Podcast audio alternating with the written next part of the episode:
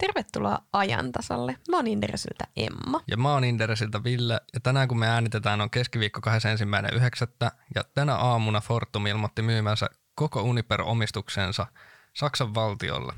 Ja analyytikko Juha Kinnunen ehti kirjoittaa kommentin, jossa toteaa Fortumin saavan pienen korvauksen, eli tuon 0,5 miljardia, mutta kriittistä on se, että yhtiö saa kokonaisuudessaan takaisin Uniperille antamansa 8 miljardin euron rahoituksensa. Viime aikoina tuo kaupankäynti Fortumin osakkeella on keskeytetty useamman kerran ja näin tehtiin myös eilen, kun huhuja tästä kaupasta alkoi tulla ja kurssi lähti tuohon 9,5 prosentin nousuunsa. Tänään toi Fortum sitten avasi 14 prosentin nousuun näiden uutisten johdosta.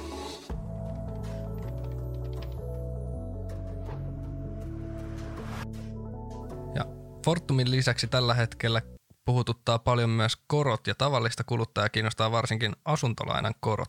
Ja EKP nosti ohjauskorkoa historiallisen paljon pari viikkoa sitten, eli 75 korkopistettä.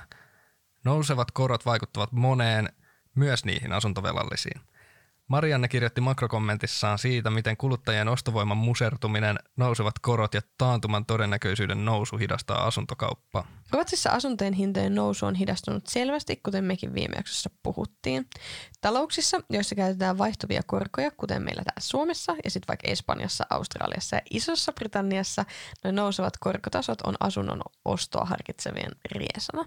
USAssa on sitten taas useammin tapana käyttää kiinteitä ja korkoja pitkilläkin ajoilla tavalla. Asuntomarkkinoiden tila vaikuttaa talouteen montaa kautta ja erään arvion mukaan Yhdysvaltojen asuntomarkkinan osuus BKTstä on 15-18 prosenttia. Tämä muodostuu rakennusinvestoinneista ja sitten kulutusasumisesta, mikä sisältää esimerkiksi vuokrat.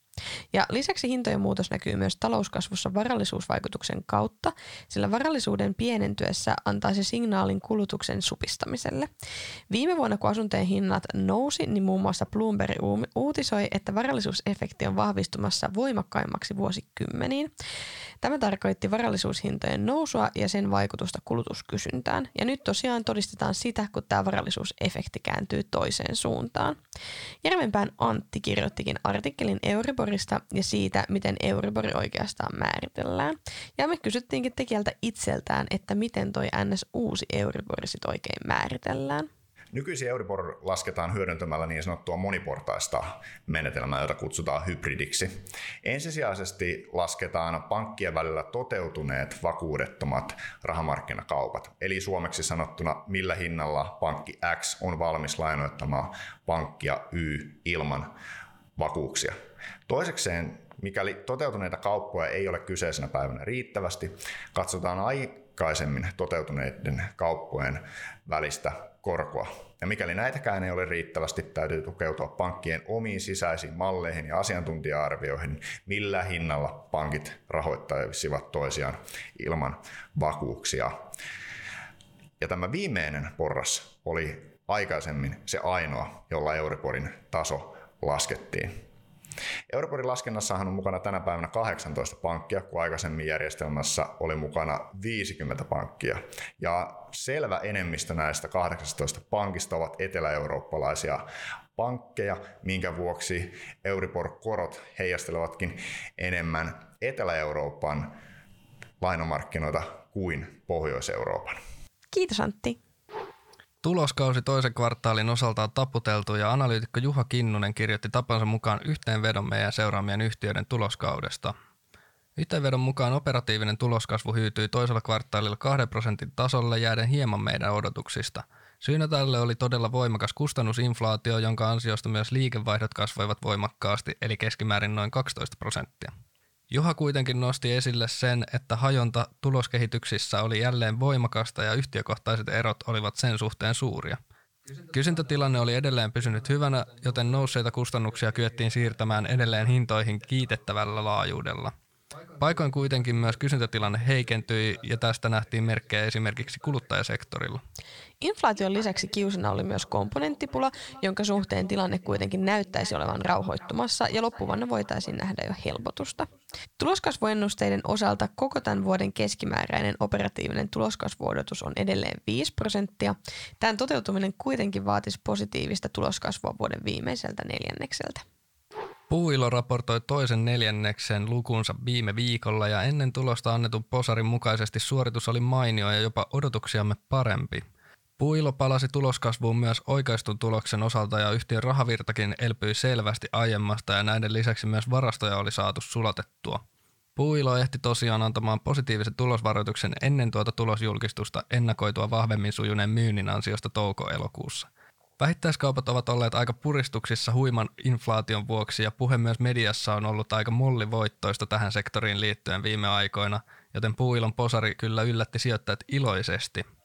Yhtiö ennustaa nyt oikaistun ebita-liikevoiton olevan 40-50 miljoonaa euroa. Eikö toi puuilo ehtinyt tulosvaroittaa myös toiseen suuntaan tänä vuonna jo? Joo, kyllä toi puuilo ehti keväällä antaa myös negari. Soltexit puolestaan just alensi tulosohjeistusta ja yhtiö kertoi myös alaskirjaavansa Soltec Robotics liiketoimintaan kohdistuvat tuotekehityspanostukset. Analyytikko Joni Grönqvistin mukaan tulosvaroitus oli odotettu, mutta tämä alaskirjaus sitten taas tuli osin yllätyksenä. Soltec ohjeistaa nyt liikevaihtonsa pysyvän tänä vuonna samalla tasolla ja liikevoiton olevan puolestaan tappiollinen. Ja Toi robotiikkaliiketoiminnan alaskirjaus tehdään kolmannen neljänneksen aikana eikä sillä ole kassavirtavaikutusta. Myös QPR Software antoi aiemmin Negarin ja tämän jälkeen yhtiö ilmoitti aloittavansa muutosneuvottelut. Ja sitten taas ulkomailla tulosvaroituksia on antanut ainakin FedEx, Ford, Lensing ja Electrolux. Marimekko julkisti strategian vuosille 2023-27 ja nosti samalla taloudellisia tavoitteitaan eli antoi positiivisen tulosvaroituksen – Analyytikko Rauli Juvan mukaan kasvun uusi tavoite eli 15 prosentin vuosittainen kasvu oli meidän odotuksia korkeampi ja me odotetaankin Marimekon kasvun jäävän selvästi vaisummaksi viime vuosien vahvan kasvun ja heikentyneen kuluttajaluottamuksen vuoksi.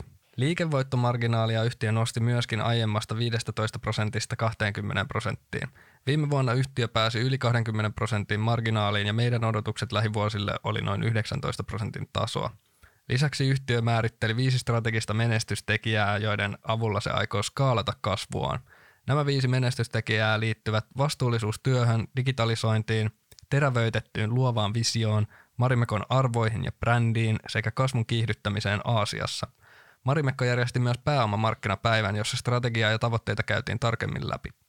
Meidän analyytikko Rauli Juva kommentoi, ettei Marimekon pääomamarkkinapäivä tarjonnut konkreettisesti uusia toimia tuohon kasvun pysymiseen tuolla 15 prosentin tasolla.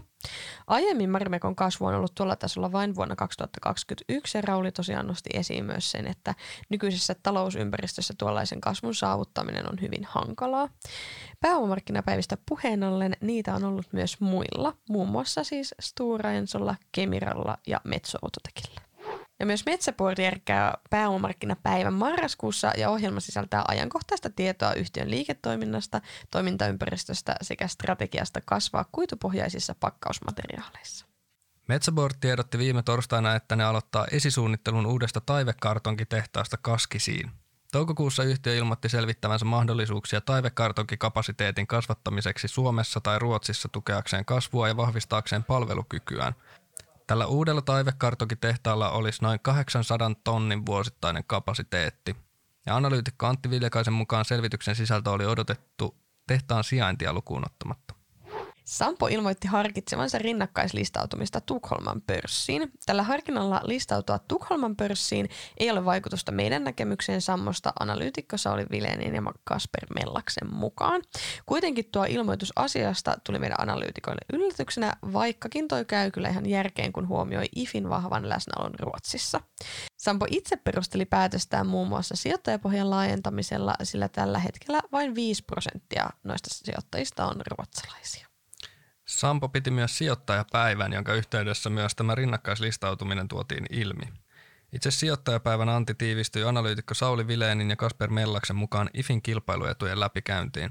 Sijoittajapäivä ei tarjonnut isossa kuvassa uutta oleellista tietoa, mutta se vahvisti jälleen meidän näkemystä siitä, että IF on kirkkaasti Pohjoismaiden paras vakuutusyhtiö. Suomalaisille tunnettuja rinnakkaislistautuneita yhtiöitä on muun muassa Nokia, Nordea, Stura Enso, SSAB, Telia ja Tallink – Rinnakkaislistautumisessa pörssiyhtiö ja maan arvopaperikeskus, joka on Suomessa Euroclear Finland, sopivat järjestelystä. Tämän avulla osakkeilla voidaan jatkossa käydä laajemmin kauppaa ja se voi lisätä yhtiön tunnettavuutta esim. jollain toisella yhtiön päämarkkinoista. Kustannukset vaihtelee paljolti sen mukaan, kuinka erilaiset sääntelyt yhtiön kotimaan pörssin ja toisen pörssin välillä on. Voisi kuvitella, että Suomessa ja Ruotsissa on melko samanlaiset sääntelyt, mm. että varmaan sit, jos pitäisi mennä niin Euroopan tai Pohjoismaiden ulkopuolelle, niin voisi olla erilaista. Jep.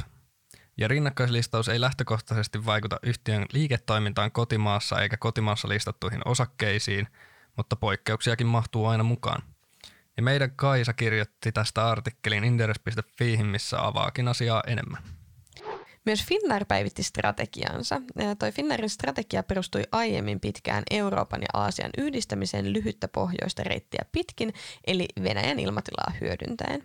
Yhtiöllä oli tässä vahva maantieteellinen kilpailuetu Suomen sijainnin takia.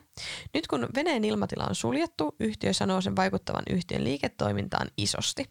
Venäjän markkina on pistetty säppiin ja Aasian lennot on pidentyneet, josta seuraa kustannusten nousu, tehottomampi koneiden käyttö ja vähemmän houkutteleva tuote. Finnairin uusi strategia fokusoi rakentamaan kilpailukykyisen lentoyhtiön, jonka tavoitteena on pandemiaa edeltävän ajan 5 prosentin vertailukelpoinen liikevoittotaso vuoden 2024 puolivälistä lähtien.